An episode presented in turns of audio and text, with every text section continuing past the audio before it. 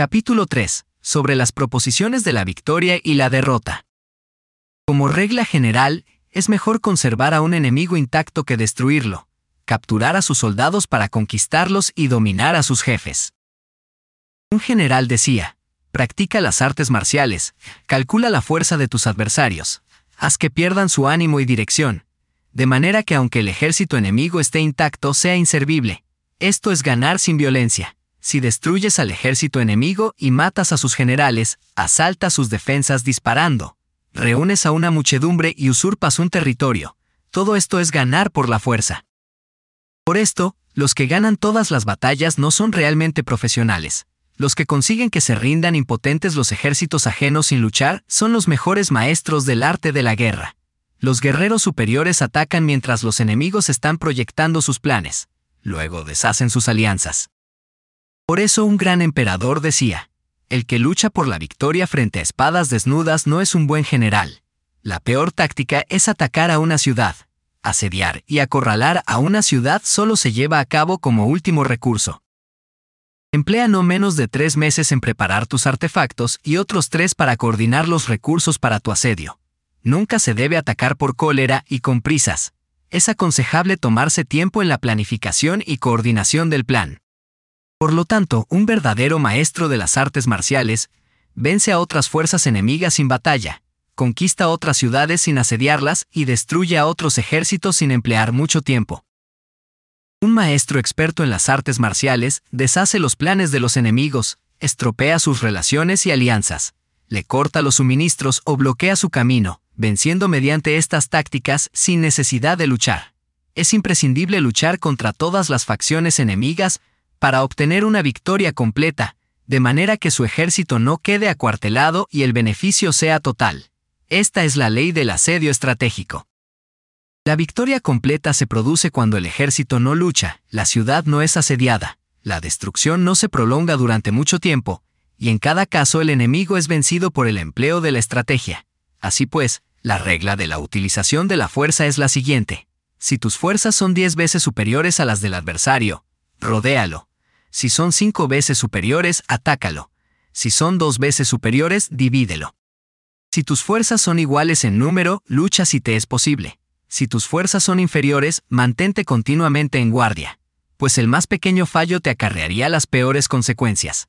Trata de mantenerte al abrigo y evita en lo posible un enfrentamiento abierto con él. La prudencia y la firmeza de un pequeño número de personas pueden llegar a cansar y a dominar incluso a numerosos ejércitos. Este consejo se aplica en los casos en que todos los factores son equivalentes. Si tus fuerzas están en orden mientras que las suyas están inmersas en el caos, si tú y tus fuerzas están con ánimo y ellos desmoralizados, entonces, aunque sean más numerosos, puedes entrar en batalla. Si tus soldados, tus fuerzas, tu estrategia y tu valor son menores que las de tu adversario, entonces debes retirarte y buscar una salida. En consecuencia, si el bando más pequeño es obstinado, cae prisionero del bando más grande. Esto quiere decir que si un pequeño ejército no hace una valoración adecuada de su poder y se atreve a enemistarse con una gran potencia, por mucho que su defensa sea firme, inevitablemente se convertirá en conquistado. Si no puedes ser fuerte, pero tampoco sabes ser débil, serás derrotado. Los generales son servidores del pueblo. Cuando su servicio es completo, el pueblo es fuerte. Cuando su servicio es defectuoso, el pueblo es débil. Así pues, existen tres maneras en las que un príncipe lleva al ejército al desastre.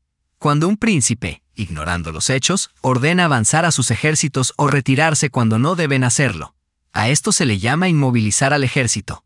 Cuando un príncipe ignora los asuntos militares pero comparte en pie de igualdad el mando del ejército, los soldados acaban confusos.